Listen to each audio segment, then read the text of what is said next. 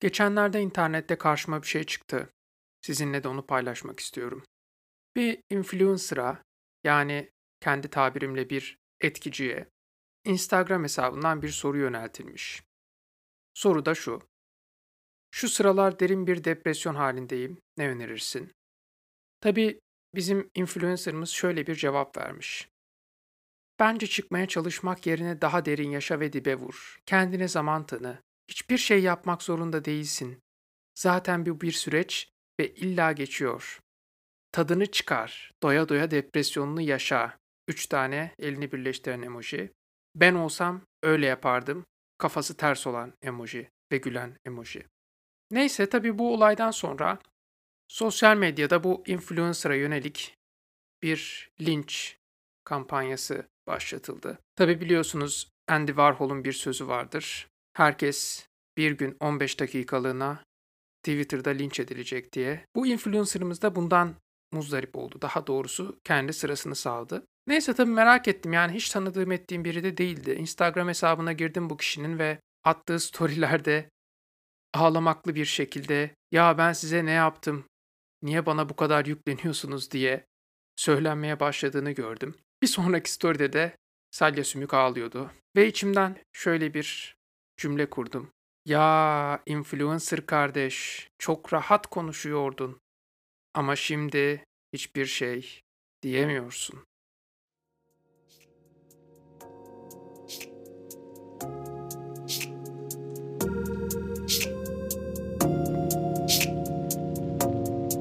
Sen çok iyi birisin. 5. bölüm toksik pozitiflik yapılanması.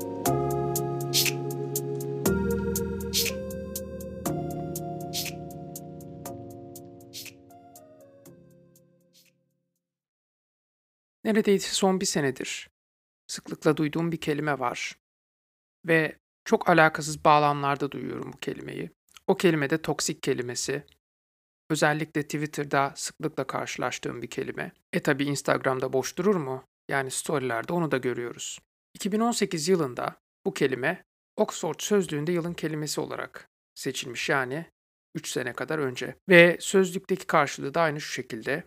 Very unpleasant, especially in the way somebody likes to control and influence other people in a dishonest way. Yani insanların dürüst olmayan bir şekilde diğer insanları kontrol etmek veya onları etkilemek amacıyla yaptığı hoş olmayan şeyler gibi çevirebiliriz bunu. Ama tabii bu kelimenin anlamı dışarısında çok farklı anlamlarla görüyorum bunu. İşte toksik maskülenlik, toksik e, ne, negatiflik, toksik, na, veganlık artık bunun dozu kaçmış durumda. Yani her yer toksik, toksik, toksik. Ve bir noktada şöyle bir noktaya vardım. Yani ikinci, üçüncü sınıfta belki hatırlarsınız.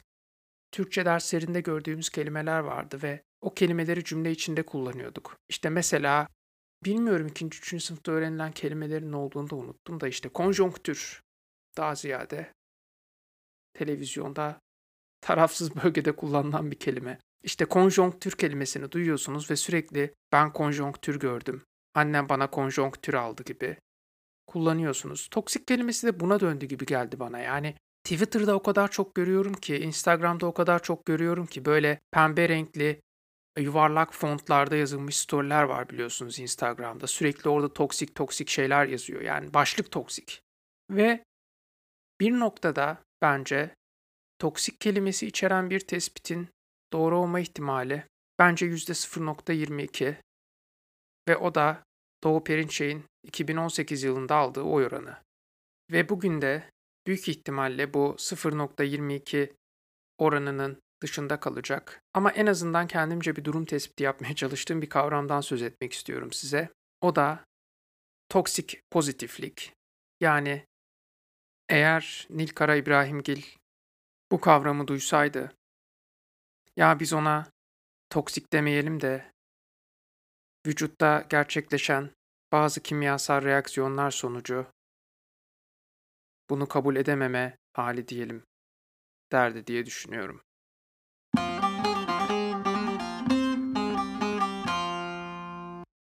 Ne oldu?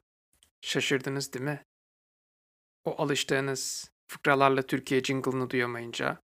Gördüğünüz gibi bu bölüme özel bir jingle yaptım. Britney Spears'ın Toxic adlı şarkısını. Aldım bağlamamı elime. Bir kısmını çaldım. Tabii uzun bir süredir yeni bölüm yüklemememin de bir telafisi olarak bu özel jingle'ı, sizin için yaptığım bu jingle'ı umarım beğenmişsinizdir. Tabii podcast kaydetmekte kullandığım mikrofonla çaldığım şeyi kaydettim. O yüzden müzikal bir şey beklemeyin. Yani arkada şu ses var, bu ses var falan diyebilirsiniz. Canınız sağ olsun. Yani umarım bu jingle hoşunuza gitmiştir. Neyse. Tabii %0.22 diyorduk değil mi? Ben buraya nereden geldim? Onu anlatacağım size. Burada seçimler olacakmış. 6 Mayıs'ta mı dediler? Aynen. Yerel seçimler. Tabii ben bunu yaşadığım ülkeye çok duyarlı birisi olarak şu şekilde öğrendim. Ben bir pazar günü evde uyuyordum. Yani genel olarak zaten insanların normalde yaşadığı saatlerde uyumayı tercih ediyorum. Mesela şu podcast'i de 02.56 saatinde kaydediyorum. Uyuyordum ve zilin çok şiddetli bir şekilde çaldığını duyarak uyandım. Hemen ben pencereden adeta bir Sabri Bey gibi ne oluyor efendim ne yapıyorsunuz pazar sabahı bu kadar gürültü yapıyorsunuz gibisinden hayıflanacakken bir adam bana seslendi. Dedi ki ben dedi Labour'dan, Labour Parti'den geliyorum yani işçi partisinden. Buradaki yerel seçimler için binayı yoklamaya geldim yani. Afiş dağıttım, broşür dağıtacakmış işte. Dedim ki ben vatandaş değilim. Kaldı ki Corbyn'de de liderlik vasfı yok. Gerçi Corbyn istifa etti ama ondan sonra gelen elemanda da yok liderlik vasfı.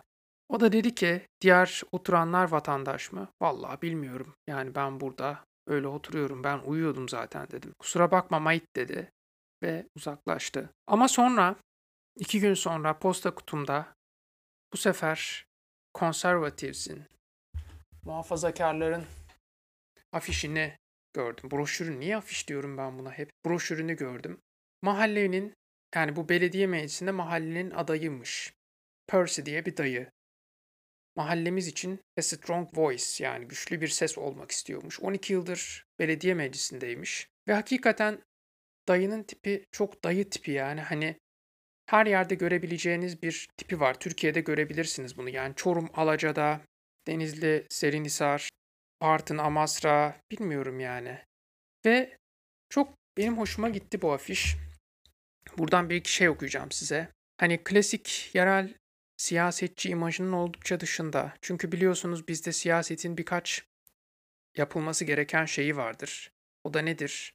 Dükkanlara girip dükkandaki insanlarla tokalaşmak, kahvede konuşurken çekilen fotoğraf, köylerde gezerken hani etraftaki bebekleri bulup onları kucağına alırken böyle bebek ağlarken falan fotoğraf çektirmek. Yani bu sadece Türkiye'ye has değil ama biliyorsunuz Bill Clinton'ın bile burnunu bir Türk bebeği sıkmıştı. Sonra 20 sene sonra gittiler o bebeği buldular ne yapıyor falan diye. Neyse bu ama farklı bir tip. Çünkü etrafta hani sıva yaparken fotoğrafını koymuş.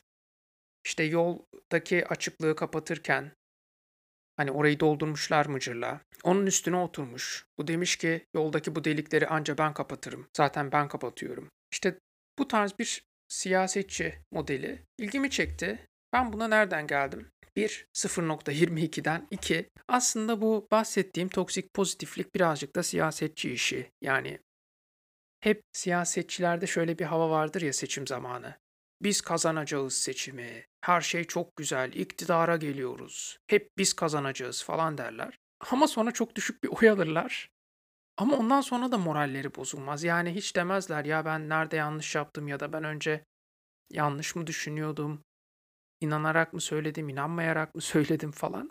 Ve sürekli bir mutluluk hali içerisindedirler. O zaman da derler ki millet bize bu görevi verdi, bunu yapacağız. Ya bu dünya çapında da olan bir şey.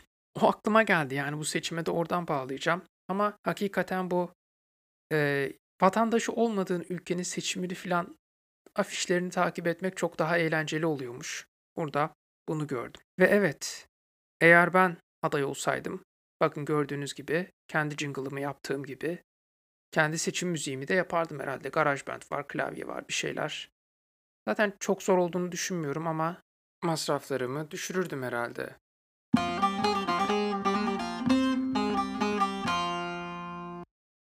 Do, re, mi, mi, re, do, re, mi, do. Mi, mi, fa, sol, sol, fa, mi, fa, sol, mi.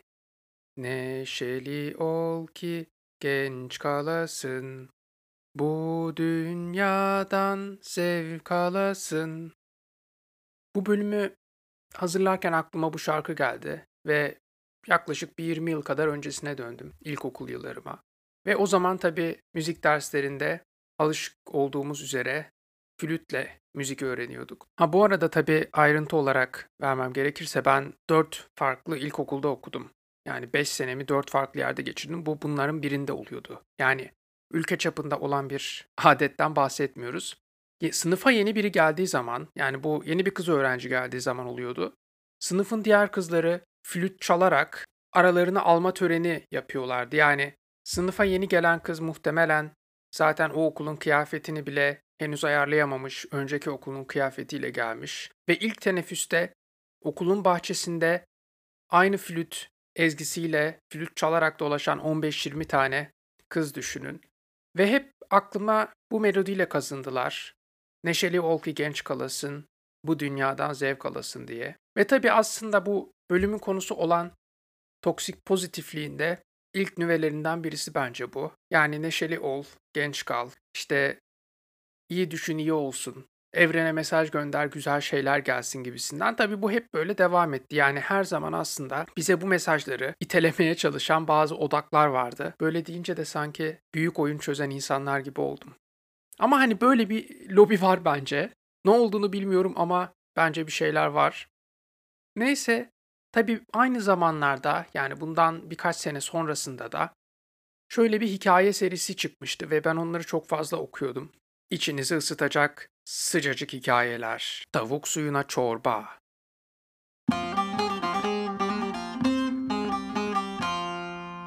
Böyle bir seri vardı. Yani bu aslında Amerika'dan ithal edilmiş bir seriydi ama sonrasında bunun Türkiye versiyonunu da yaptılar. Hatta hikayenin birini hiç unutmuyorum. İşte yurt dışında yaşayan bir kadın var ve aşeriyor hamile. Canı tarhana çekiyor. Tarhana aşermek ilginç bir şey tabii. Ama bakın tesadüfe. Bunu o kadar çok iyi ve güzel bir niyetle istiyor ki yan komşusu Türkmüş ve onda da bir kavanoz tarhana varmış. Ama aşeren kadın vegan olduğu için ve tarhana da yoğurt tarhanası olduğu için yememiş. İşte böyle tuhaf hikayeler vardı yani. Bunun dışında da böyle birkaç hikaye vardı. Tavuk suyuna çorba serisi aslında yine bu bahsettiğimiz serinin bir e, neticesiydi. E tabi bu günümüze işte evrene mesaj gönder, secret falan diye. Hani yoğurdun hemen yanındaki kitaplar köşesinde ortaya çıkan bir pazarlama sistemine dönüştü aslında. Tabi sadece bununla sınırlı kalmış olsa bu mesele çok bunu takmayacağım. Yani oturup da buna dair mikrofonun önünde geçip de bölüm yapmakla uğraşmazdım. Ama günümüzde bu kafa yapısına sahip insanların gerçeklikten oldukça uzak olduğunu düşünüyorum. Mesela geçen sene böyle bir tweet vardı. Eğer işe dans ederek gitmiyorsanız derhal o işten istifa edin gibisinden. Ya da işte mesela bir insan depresyonda olduğunu söylediğinde cevap olarak kendini iyi hisset, neşelen biraz gibi triplere girmeleri bu insanların. Ve hep mutlu olursak bütün sorunları adeta parçalayarak yok ederiz ve böylece daha da mutlu oluruz gibi bir döngünün içerisine giriyor aslında insanlar. Bu da bana hep en sevdiğim dizilerden biri olan The Office'ten bir sahneyi hatırlatıyor. Dizideki karakterlerden birisi kanser şüphesiyle bir tahlil yaptırıyor ve herkes bu sonucu bekliyor. Telefon gelip sonucu duyduklarında da negatif olduğunu öğreniyorlar. Bunu duyan Michael Scott da negatif kelimesini duyar duymaz merak etme bunu birlikte yeneceğiz. Sana her türlü yardımı yapacağım gibi bir tavır içerisine giriyor. Ve sonra da şu cümleyi kuruyor. Ee, sanıyorum ki tıp topluluğunda negatif gerçek hayattakinden daha farklı yorumlanıyor.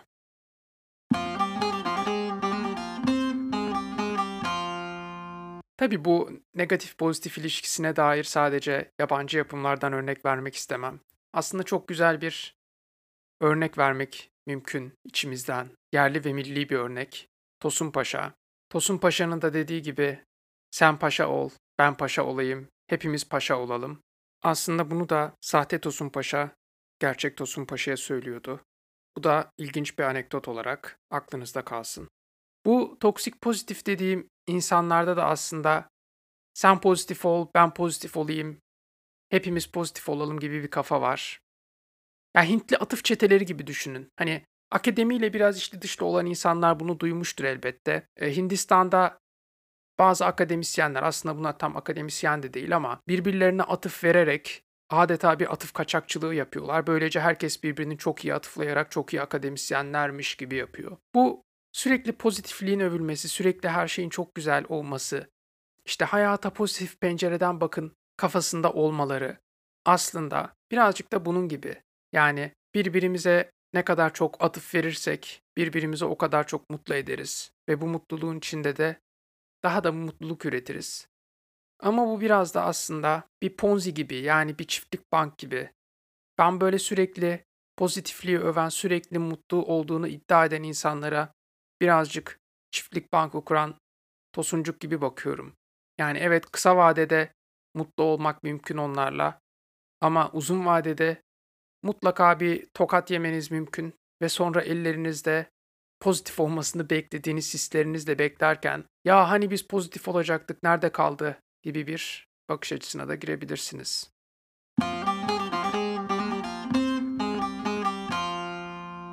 Ve tabii bu aynı zamanda yani bu bahsettiğimiz pozitiflik dalgası sosyal medyada da gözümüzün önünde her an, medyada her zaman gözümüzün önünde. Sürekli bize bu doğru ve iyi olan bir şey olarak pompalanıyor. Ve o yüzden de aslında bunlar bir e, stereotip haline gelmiş durumda.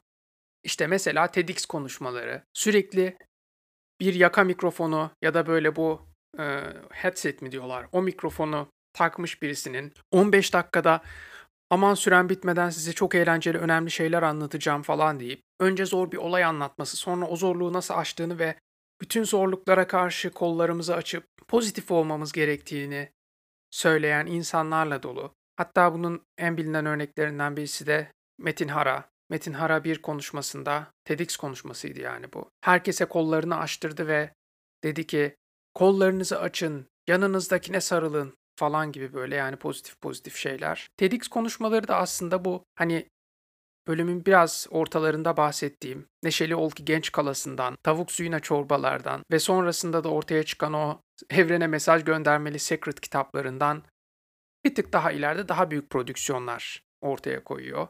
Sen çok değerlisin. Ya herkes çok değerli olamaz. Yani 8 milyar insanız. Hepimiz çok değerliysek aslında aynı zamanda da hepimiz çok değersiz oluruz diye düşünüyorum.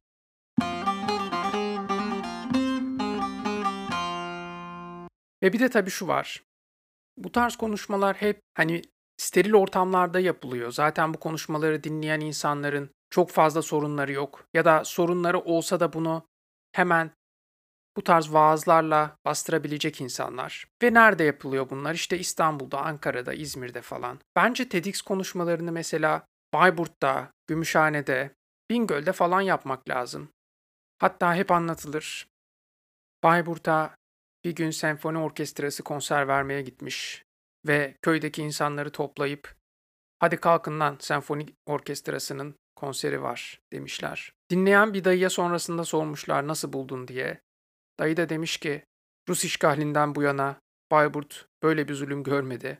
Bence TEDx konuşması Hani Rus işgalinin de üzerinde. Ya en son Moğol istilasında böyle bir zulüm görülmüş olabilir Bayburt civarında. Ya bence Metin Hara falan çıkıp Bayburt'ta bir herkese sarılmalı, böyle pozitiflik dolu bir konuşma yapabilir. Neden olmasın? Denemesi bedava.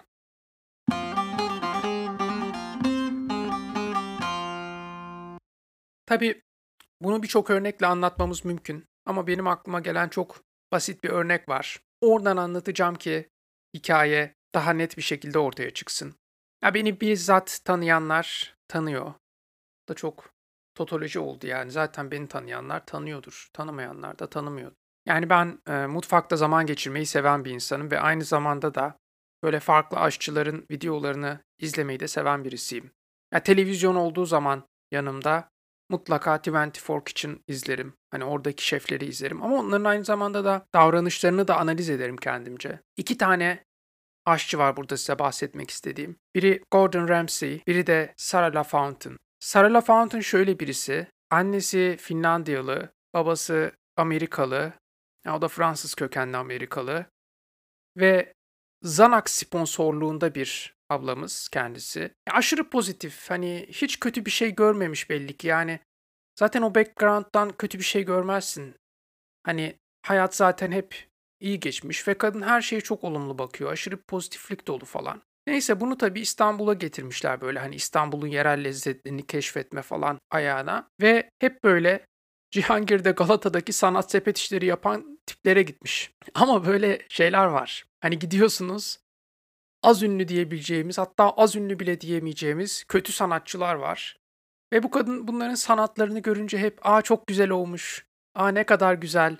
Hani hep bir gülümseme var ya ama bu gerçek bir gülümseme değil. Böyle Mark Zuckerberg'in temsilciler meclisindeki ifade esnasında yaptığı gülümseme gibi ya. Lan acaba bu Android mi falan diyebileceğiniz bir gülümseme var. Yani korkutucu. Ya bir de aklıma şey geldi ya bu arada. Ya çok alakasız da bu az ünlü sanatçı derken. Böyle çok da meşhur olmayan şairlerin kendi şiirlerini okurken hani çok anlamlı bir şey okuyormuş gibi davranmaları ve şiir bitince o oluşan sessizlik. Onu biliyorsunuz değil mi? Böyle hani şiir okuyor, şiir çok da güzel değil. Zaten ne kadar neyin bunun güzelliğini nasıl ölçebiliriz bilmiyorum. Ve sonrasında da insanlar etrafa hmm, ne kadar güzel gibi bakışlar atıyor.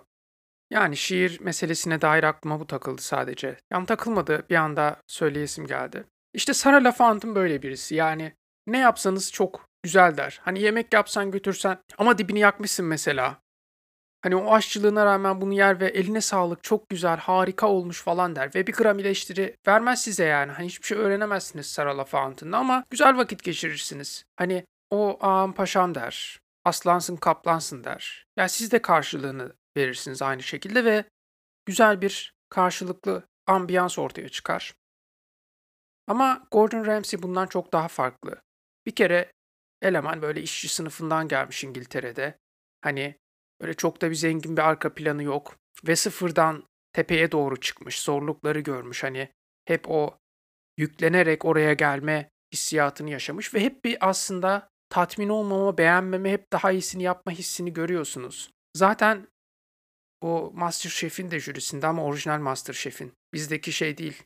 Hani Türkçe bilen İtalyanı, ulan bu İtalyan'da şef ayağına yedirebiliriz. Bari jüriye koyalım dedikleri Masterchef değil. Bu hakiki Masterchef Amerika'da bu. Orada mesela sürekli bağırıyor ama bu özgüvensiz bir bağırma değil yani. Hani bakıyor hakikaten yemek mi lan bu diyor. Bununla mı şef olacaksın sen falan diyor. Neyse ve bu adam hakikaten dünyanın en büyük şefi yani en meşhur adamı ve tatmin olmuyor bu adam hiçbir şeyden. Açıkçası ben hani çevremde de Gordon Ramsay gibi bir adam isterdim. Hani Sarah LaFontaigne muhtemelen hani o senin gören gözlerinin güzelliği canım ve gözlerinden kalp çıkan emojiler atardı ama Gordon Ramsay hakikaten yani sert davranırdı ama hakikaten düzgün tavsiyeler verirdi ve yemeği geliştirirdi diye düşünüyorum. Ya bu insanlar arası ilişkiler için de böyle. Yani ben sürekli sürekli her şeyi tasdik eden, her şeyi onaylayan insanları pek tercih etmiyorum.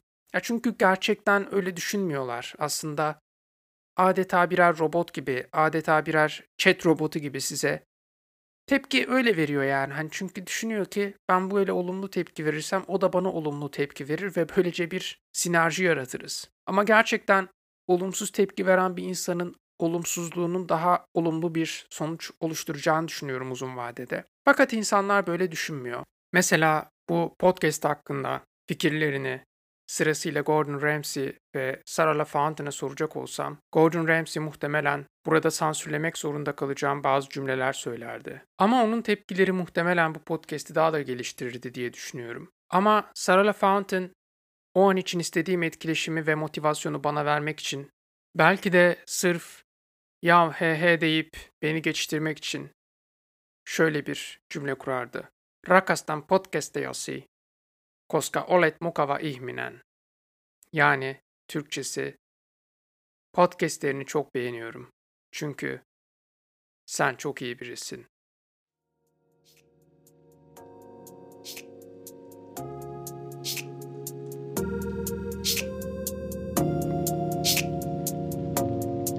Sen çok iyi birisin. 5. bölüm sona erdi.